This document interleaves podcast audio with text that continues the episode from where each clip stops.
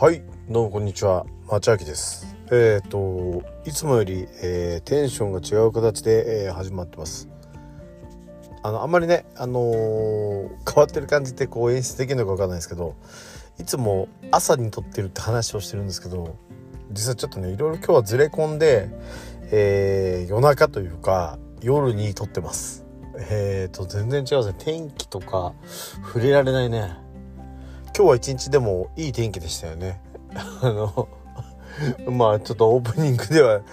一日の終わりにオープニングっていうのもなかなかちょっと難しいんですけど。あのー、そう。でもねちょっと毎日撮るってことを決めてたんで、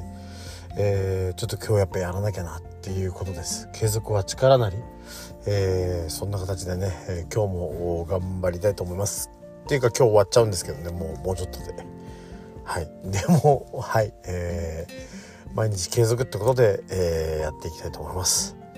それでは、えー、よろしくお願いします。いいのかなこれで。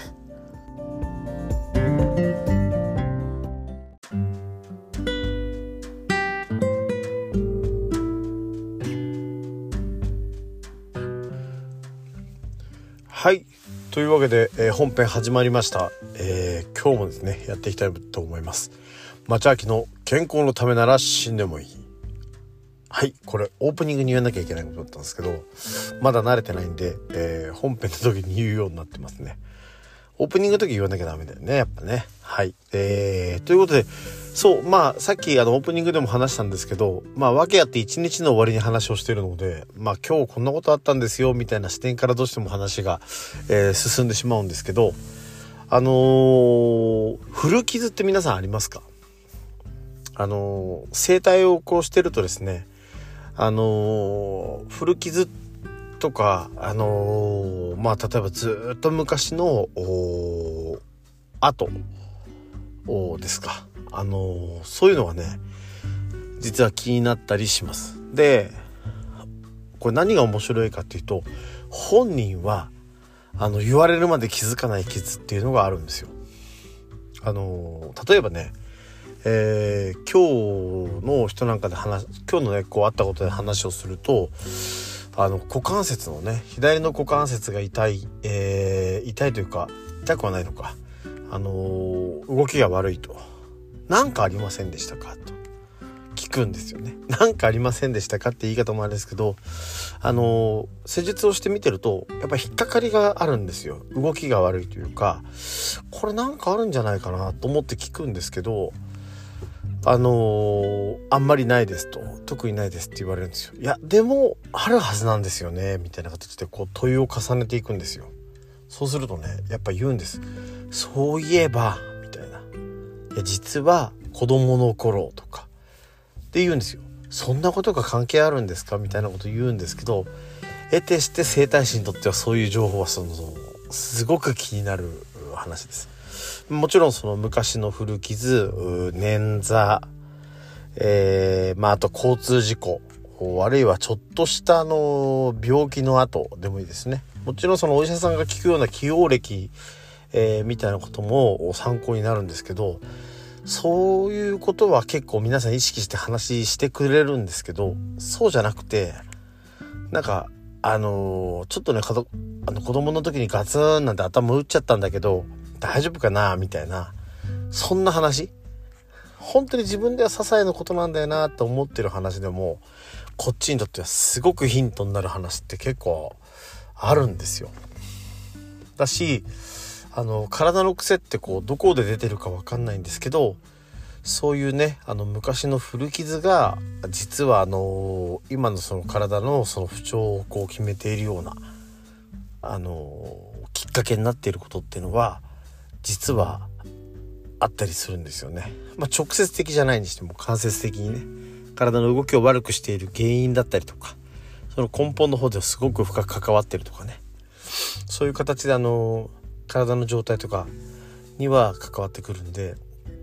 あのすごく会話をしながらね、まあ、もちろん会話で話して載せながらなんですけどそういう古い情報を引き出すようにはしています。で女性の場合だとあの出産っていうのが一つやっぱキーになっててまあ、帝王切開したとかもそうですし自然分娩で産んだにしてもですねやっぱ体が変わる機会が女性の場合は1回あるんですよね出産のたびに体のあの背骨のアライメントが変わるんであの、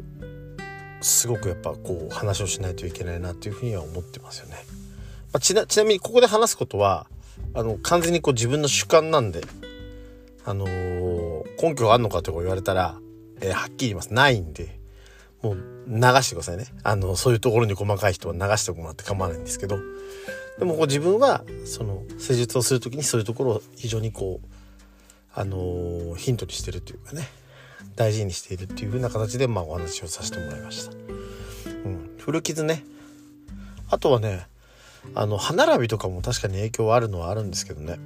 あのー、そう。歯とかはすごく大事ですね。でも歯並びがいいからといって別に肩こりにならないかって言われてもそうでもないのでやっぱその辺りはこう筋肉のバランスとか柔軟性とかあのそういうのはすごく大事なんだろうなっていうふうには思ってます。まあ、いずれにしてもね春なんであのすごくこう筋肉が緩みやすい時期だしこう緩んだあのところからこうデトックスじゃないけどね。あのするのも芽吹いたりする時期なんでね、まあ、花粉症とかあのそういうのは起こりやすい時期なのは時期なんですけどね、あのー、この辺りはねちょっと説明がいるとは思うんですけど。まあそういう明日もねなんかあったかいって聞くんでまあ、花粉症の人は苦しいなとは思います。ね、でもまあそんな形でね毎日頑張っていかなきゃいけないなというふうに思うんですけど。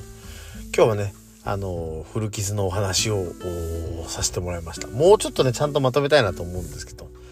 まあとりあえずとりあえずってところでしょうか。まああのでも本当にヒントにしてるんです。あの会話の中からちょっとした会話でなんでこんなこと聞くんだろうなってひょっとしたらねあの思われる方もいるんですけどあの整体師はね結構雑談をすごく大事にしてるんであのー、あどっかでね整体行くことがあったら雑談には付き合ってあげてください、え以上でございます、はい、ね。一日の終わりってのもなかなか厳しいね。取るテンションが全然違いますね。まあでもそんな感じで、えー、失礼します。